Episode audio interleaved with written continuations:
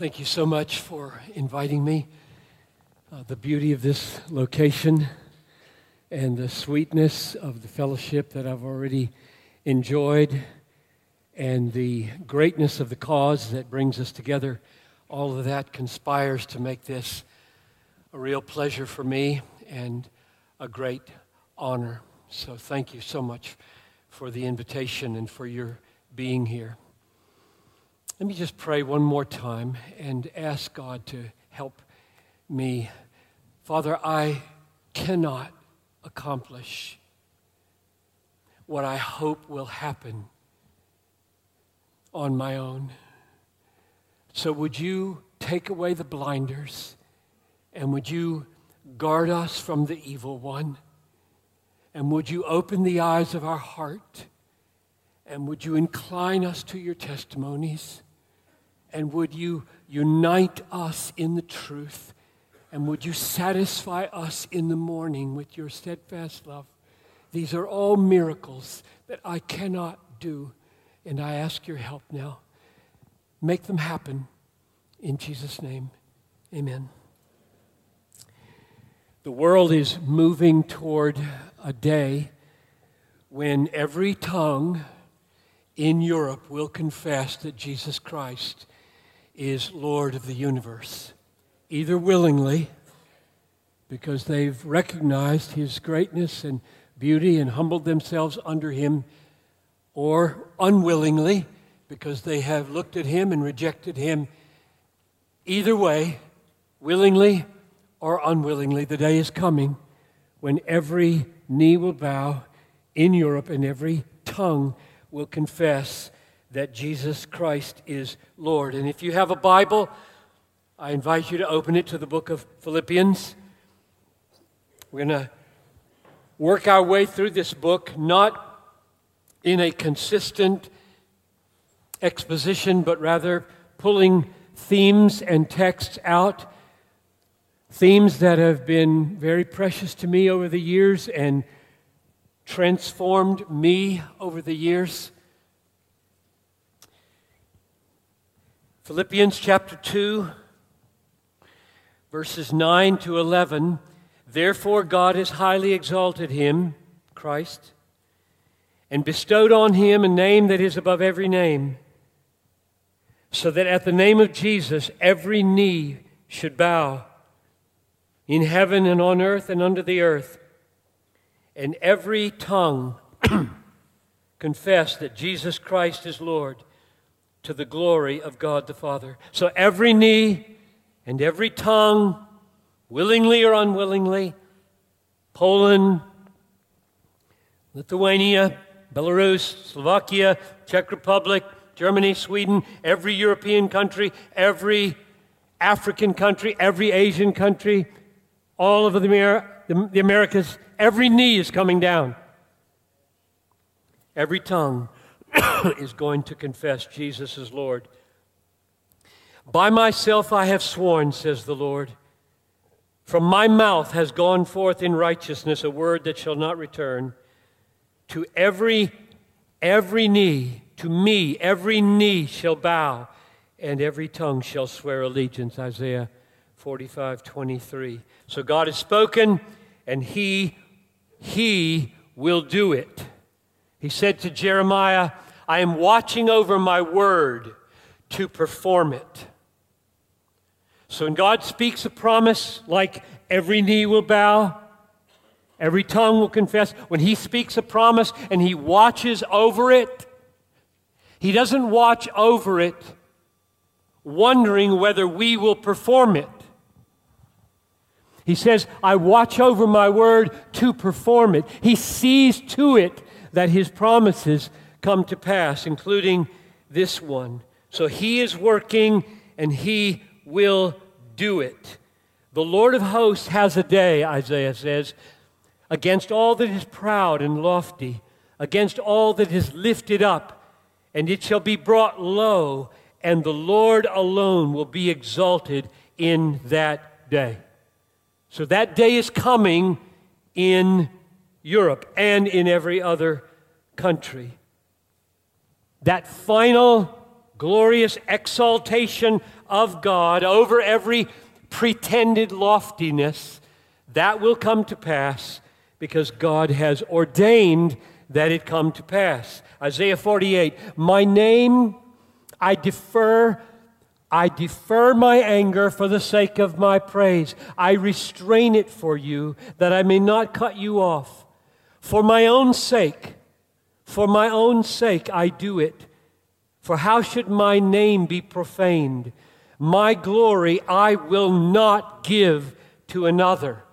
Isaiah 48 9. I am God and there is no other. I am God and there is none like me, declaring the end from the beginning and from ancient times, things not yet done, saying, My counsel will stand and I will accomplish all my purpose. So God has promised it. God is watching over his word and he will perform it. Every knee will bow. Every tongue will confess that Jesus Christ is Lord. From the beginning to the end, this has been God's purpose. This is what I want to emphasize. This is not a mere result or a mere outcome of history. This is God's design, God's purpose, God's aim in history. That every knee bow and every tongue confess that He is Lord. Creation. Bring my sons from afar, my daughters from the ends of the earth, everyone who is called by my name, whom I created for my glory. Isaiah 43 7. God created every human being for his glory. That's his design. That's his purpose. That's why all of you exist. That's why everybody on this planet exists. They will glorify God. Willingly or unwillingly, they will. He made them for that. And the heavens declare the glory of God. So it's not just human beings that he designed to give him glory, he designed the heavens to give him glory. That's why he made them so that they would magnify his name. Every star, in its unimaginable magnitude, was designed by God to show his majesty. That's why they all, in their billions, exist. And every human being created in the image of God. There is no doubt, is there, what God is up to if God puts seven billion statues of God in the world. If you put a statue of yourself in the world, you want the world to know that you exist, that you're great. You put seven billion statues in the world of yourself, you know what you're about. God means to be known as God, as Creator. Every knee is coming down, every tongue is going to confess. And not only did He make the world for that, made you for that, made all of redemption for that as well. Listen to Jesus. On the night before He died, crying out like this in John 12 27. Now is my soul troubled. What shall I say? Father, save me from this hour? No, for this purpose I have come to this hour. Father, glorify your name. And a voice came from heaven and said, I have glorified it, and I will glorify it again. That's why he, he came. And that's why he died. That the Father would be glorified in the great and glorious work of redemption. God designed the universe, designed humanity, designed the cross, and all of the redemptive work for the glory of his name. And every tongue will confess the glory of it someday. Every knee will bow and acknowledge it. From the beginning in predestination to the end in consummation, this has been the design. Ephesians 1 5. He predestined us for adoption as sons through Jesus Christ, according to the purpose of his will, unto the praise of the glory of his grace. That's one of my favorite verses in all the Bible. He predestined us for sonship. Why? Unto the praise of the glory of His grace. God predestined you for God. So, when we look at the book of Philippians, we see this as clearly as anywhere. And I know that all of us have our favorite glorious passages in Philippians. It's a book that is radiant with the sovereignty of God over suffering and over imprisonment. It's radiant with exquisite preciousness of Christ, so valuable that Paul says everything else is rubbish. It's radiant with the gospel of justification by faith in chapter 3. It's radiant with the gift of faith that channels all of God's power. It's radiant with indomitable joy in treasuring Christ, fearlessness of witness, humility and lowliness in service, beautiful unity and striving side by side for the faith of the gospel. It is a book that is radiant with all of these things, and all of them are going to the glory of God. That's why we start here. We start at the end, we start at the goal, the design, the purpose of it all. And this is not a mere outcome, a mere result. It is a design, it is a purpose, it is an aim, and you see it so clearly here in chapter 2, verses 9 to 11. Let's look at it again, this time really carefully. Follow the thought. Therefore, verse 9, chapter 2, therefore, God has highly exalted Christ and bestowed on him a name that is above every name And now comes a purpose statement, a purpose clause. Why? Why did he exalt Christ? Why did he raise him from the dead? Why did he install him as Lord of all things at his right hand? Why? So that at the name of Jesus every knee would bow in heaven and on earth and under the earth, and every tongue confess that Jesus is Lord. To the glory of God the Father. Now, do you see what that's saying? God exalted Christ for the glory of God. God exalted Christ for the glory of God. This is God's design. God is radically God centered.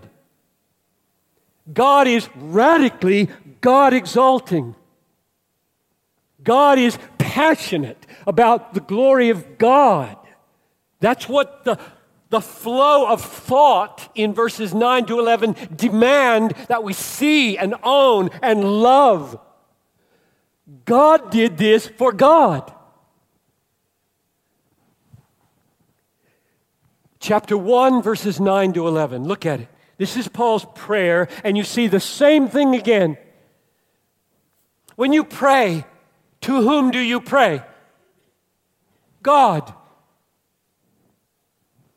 So, Philippians chapter 1, verse 9, Paul is praying to God. What is he asking God to do? To what end is he asking him to do it? Let's read it. It is my prayer that your love may abound more and more with knowledge and all discernment, so that you may prove what is excellent, and so be pure and blameless for the day of Christ, filled with the fruit of righteousness that comes through Jesus Christ to the glory and praise of God. Let's just let that sink in. Oh God, I plead with you take the love of this people and fill it with knowledge and discernment and Grant that they would have the ability to see what is excellent and grant that they would be filled with righteousness. Oh God, do this. Grant that they would do this all through Jesus Christ to the praise of your glory. Do that, God. Do you tell God to glorify God? Do you pray, oh God, glorify God? That's what he's praying. That's the way it ends. I pray this, God, to the glory of God. So the day is coming in Europe. It is coming. When every knee will bow and every tongue confess the Lordship of Jesus Christ over all things to the glory of God the Father. Because this is God's passion above all things God is passionate for the glory of God through Jesus Christ in Europe. That's his supreme commitment. Every knee is coming down. it doesn't matter what your eschatological orientation is here premillennial, amillennial, postmillennial, whenever you think Jesus is coming, he's coming. And when he comes and he breaks in, all the knees go down. Every mouth opens up, Lord. That's the way it is. Whenever. And it is coming.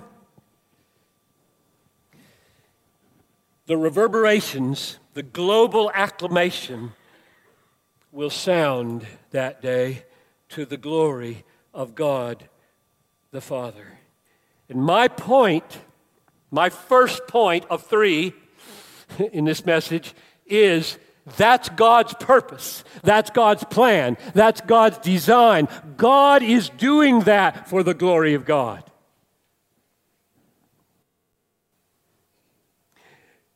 This truth has proved for me for 50 years since I saw it a rock of assurance. He will not fail, and He won't fail me. But my confidence in that is not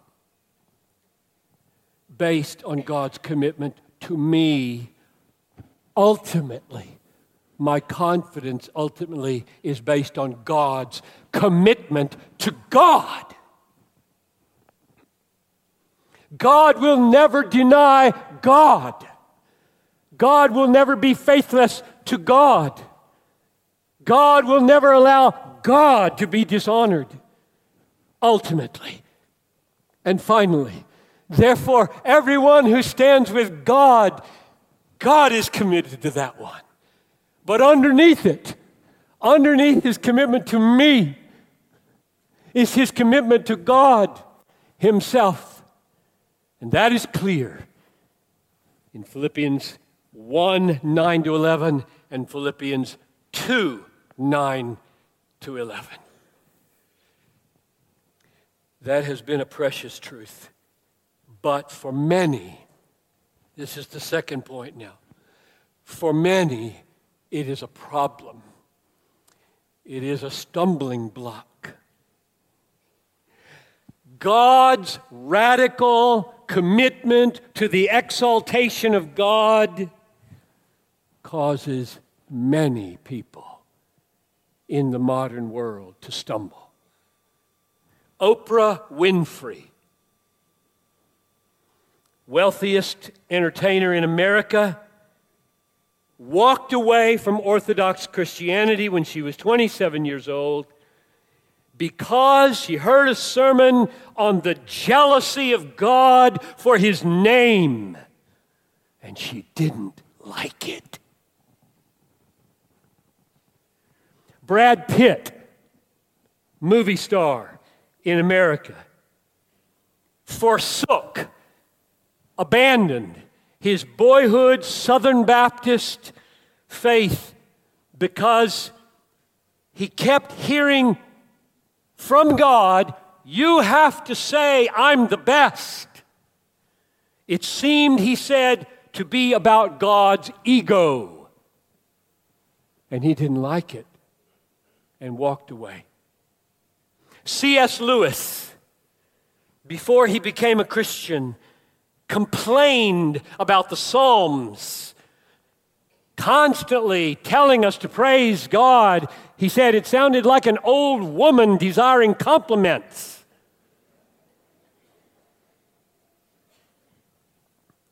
Erik Reece, who wrote the book, he's a professor at the University of Kentucky, he wrote the book, An American Gospel, rejected the Jesus of the Gospels because of the sentence, Unless you love me more than your mother and your father, you can't have me. And he said, It sounds like an egomaniac. Walked away from Jesus. Michael Prowse, columnist for the London Times, turned away from God because, quote, tyrants puffed up with pride crave adulation. I don't want a God like that. Walked away. We got a problem.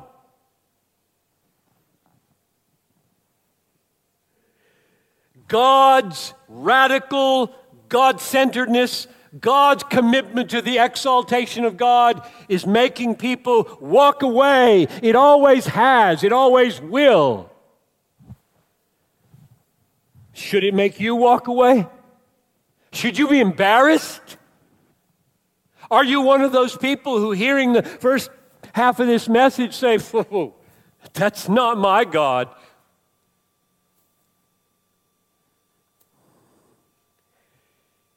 So, the ultimate goal of God is the exaltation of God. It creates an alienating problem. And now, finally, the third. The, the reason I'm starting here in Philippians is not only because Philippians creates the problem, but Philippians, of all the books in the Bible, has the answer. For me personally, it has the sweetest answer and the clearest statement of the answer in all the Bible. So now I'm going to direct your attention to Philippians chapter 1, verses 20 and 21. Now keep in mind, here's the problem. The problem is all over the Bible, we looked at Philippians 1, 9 to 11, Philippians 2, 9 to 11, a sprinkling of texts in Isaiah, but all over the Bible, God is committed ultimately to the glory of God.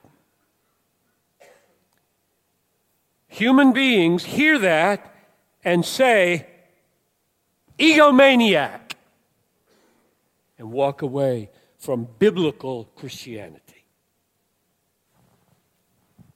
What's the answer?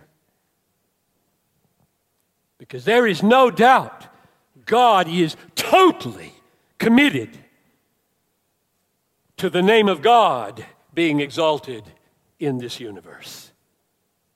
And every knee bowing, every tongue confessing that that is true.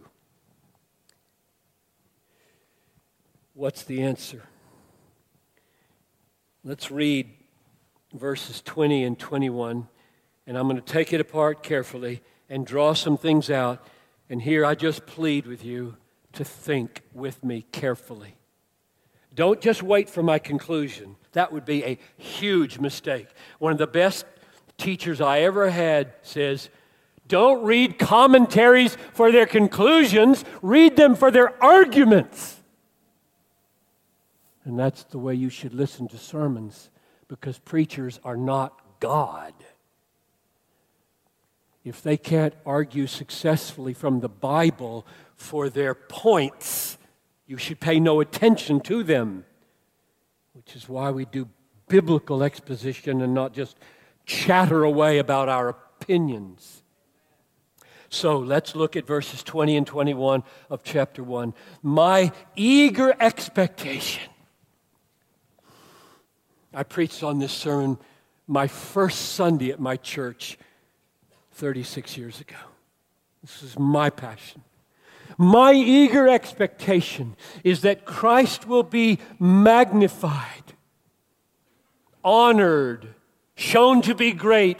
Christ will be magnified, honored in my body, whether by life or by death. For to me to live, which corresponds back to the word life, is Christ, and to die, which corresponds back to the word death, is gain. So, Paul is explaining here how Christ will be magnified in his body, his bodily life, in his living and in his dying. Both ways. Let's take them one at a time and think how, do, how does he explain how living in the body will make Christ look great? And then, secondly, how dying in the body will make Christ look great. Because that's what he says his passion is. So let's take the, the living half. So, my eager expectation is that Christ will be magnified in my body by life. For to me to live is Christ. What does that mean?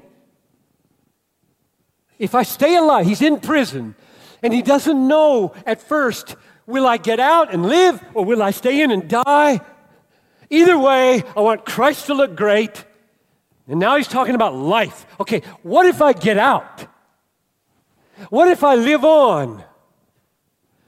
And he gives the answer down in verse 25 and 26.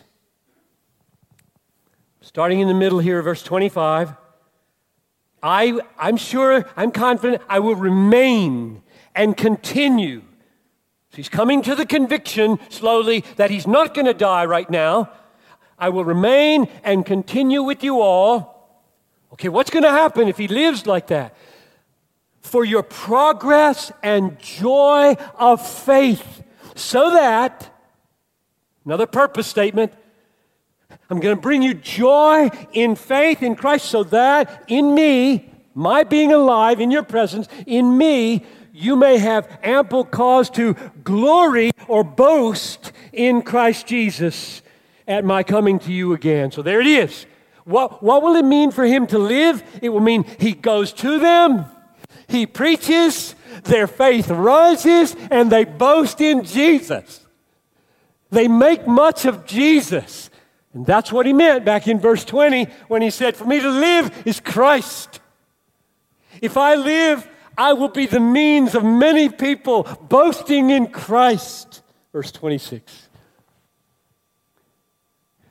But don't miss the link of joy. I exist, I live for the progress and joy of your faith. By my living, you will have joy believing in Jesus, and thus you will boast in him.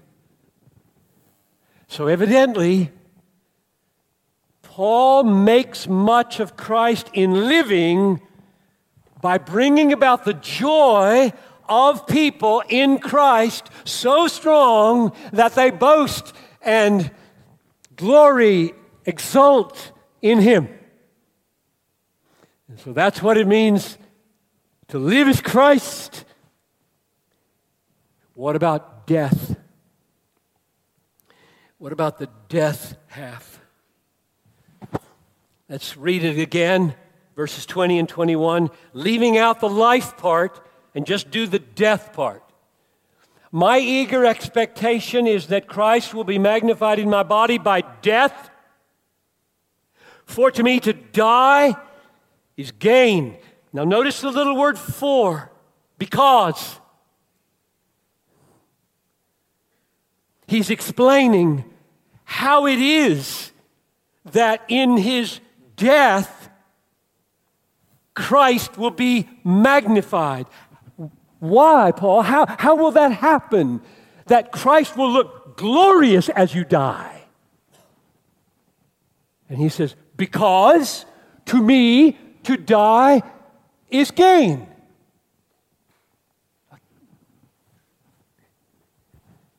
There's a missing premise in that argument. We got what's missing? Well, why will it be gain? Why will death be gain? And you know the answer to that. Verse 23 My desire is to depart, to die, and be with Christ.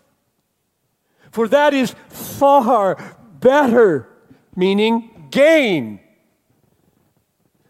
So, my desire is Christ be, Christ be magnified in my dying, because in my dying, I experience Christ as gain. That changed my life.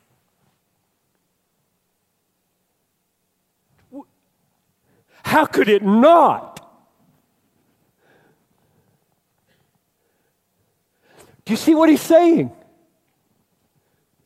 How do you make Christ look magnificent? You, you count up all the losses of death. You lose, and this is before the resurrection now, just dying. You lose your family, you lose your body, you lose your friends, you lose your planned retirement, dream,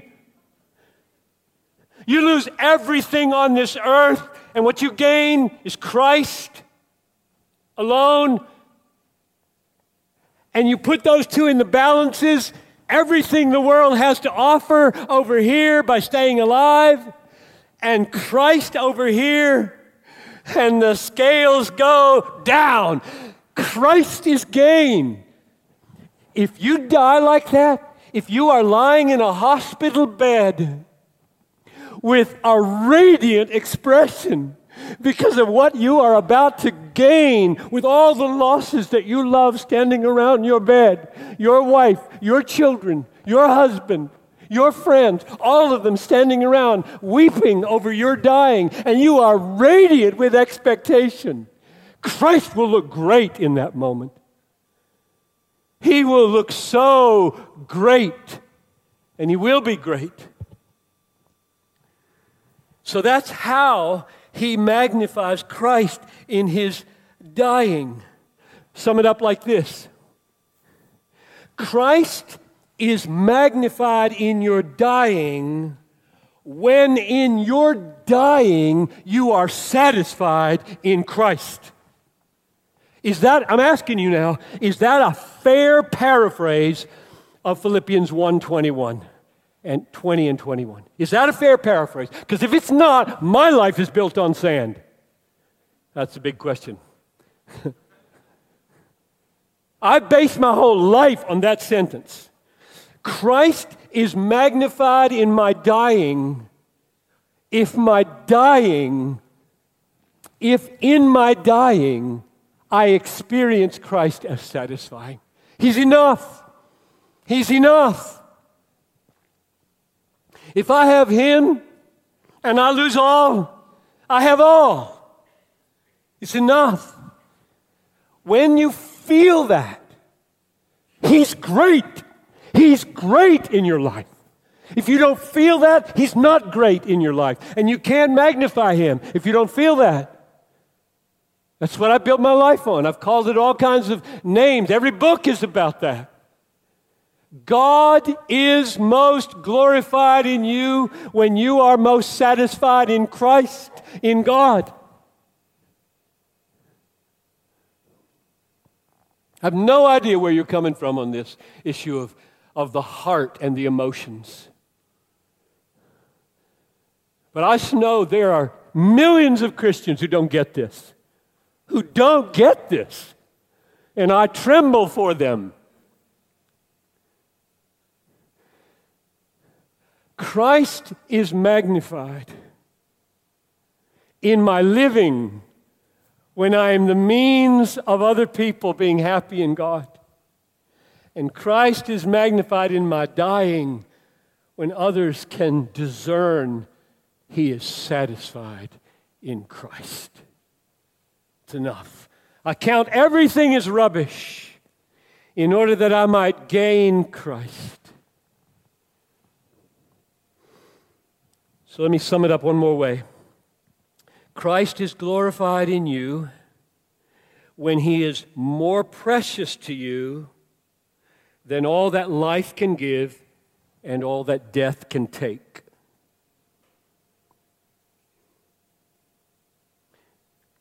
Christ is magnified in you when he is more precious, more satisfying than all that life can offer and all that death can take.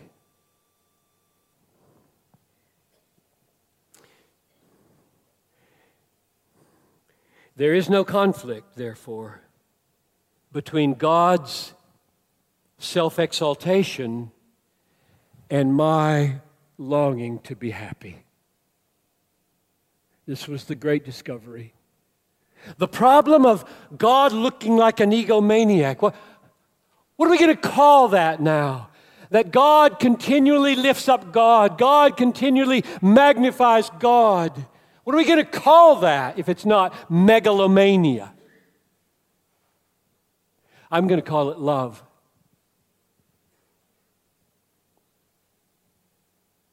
What would you call it?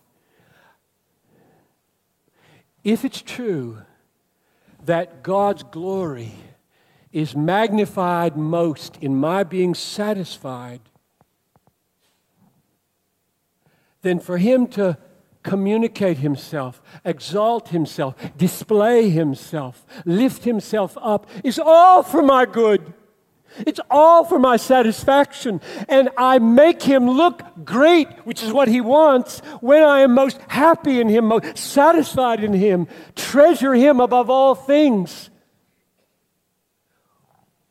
Which means not only is there no conflict between my happiness full and lasting, and God's self glorification. No conflict. This is a means to this. If I am not happy in Him, I don't glorify Him. If He's not gain in my dying, He's not glorious in my dying. Which means if he's going to satisfy my soul, he must lift up his glory for me to embrace and see and enjoy. The whole point of reading this book is to see him, know him, and delight in him, be satisfied in him, be radically changed by him so that I can take any risk anywhere in the world because I got nothing to lose.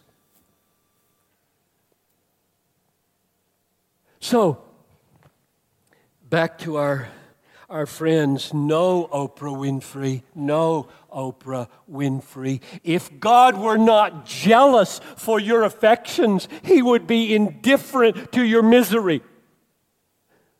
No, Brad Pitt. If God did not demand that you see Him as best, He wouldn't care about your happiness. No, Mr. Lewis, as you later came to see and teach us so well.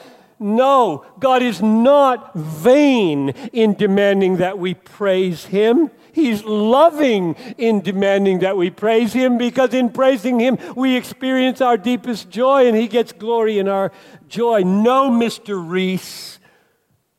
If Jesus didn't lay claim on greater love than your parents have, or your children have, or your spouse have, if Jesus didn't lay claim on a greater love than your family has, you would lose your everlasting joy and your family with it. No, Mr. Prowse, God does not crave your adulation. He calls it forth as your greatest pleasure.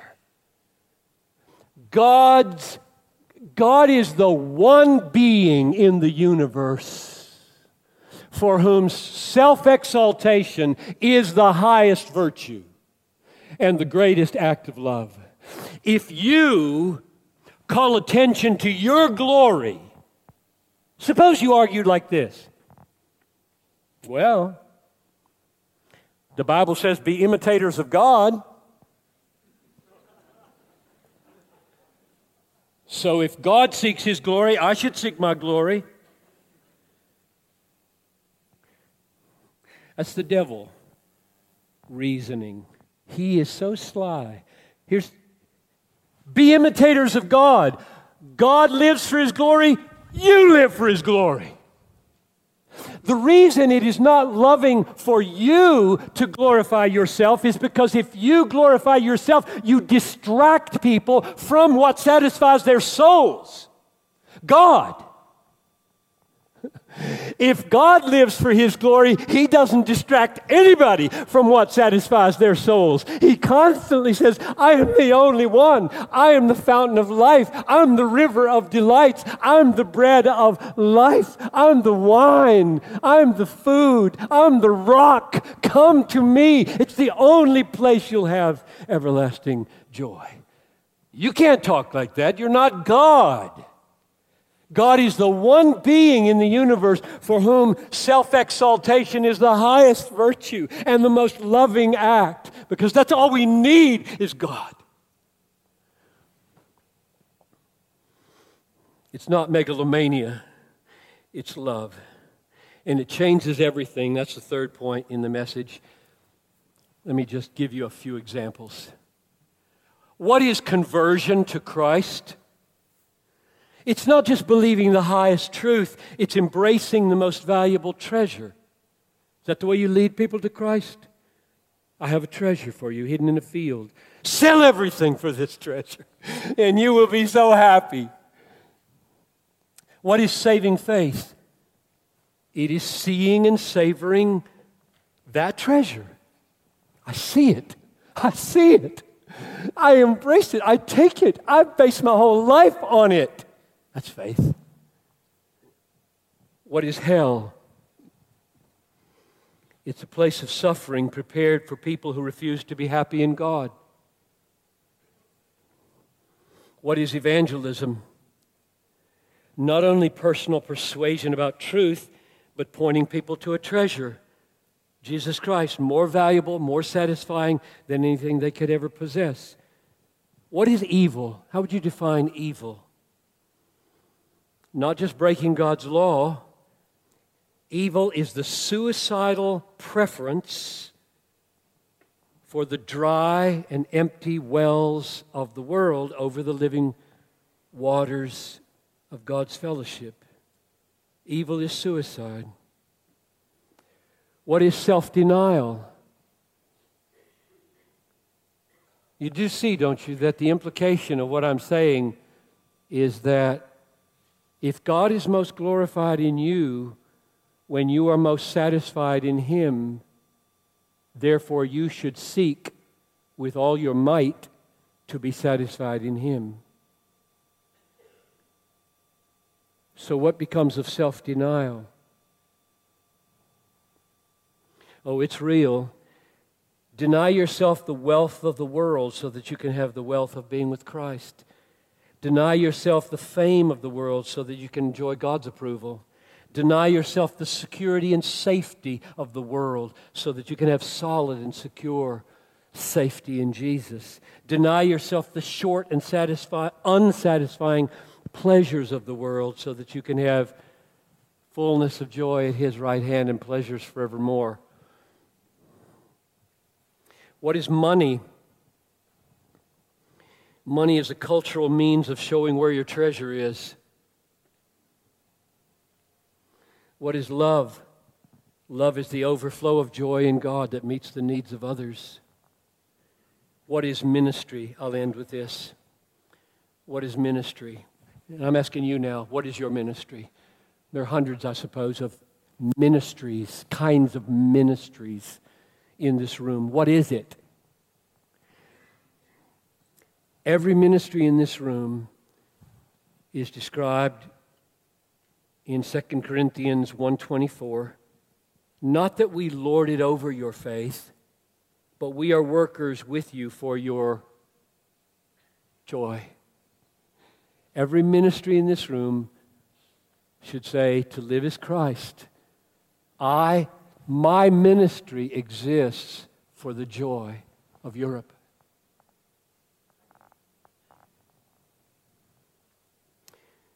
And so we do whatever it takes at any cost to ourselves to bring as many people into the God exalting satisfaction in God as we can.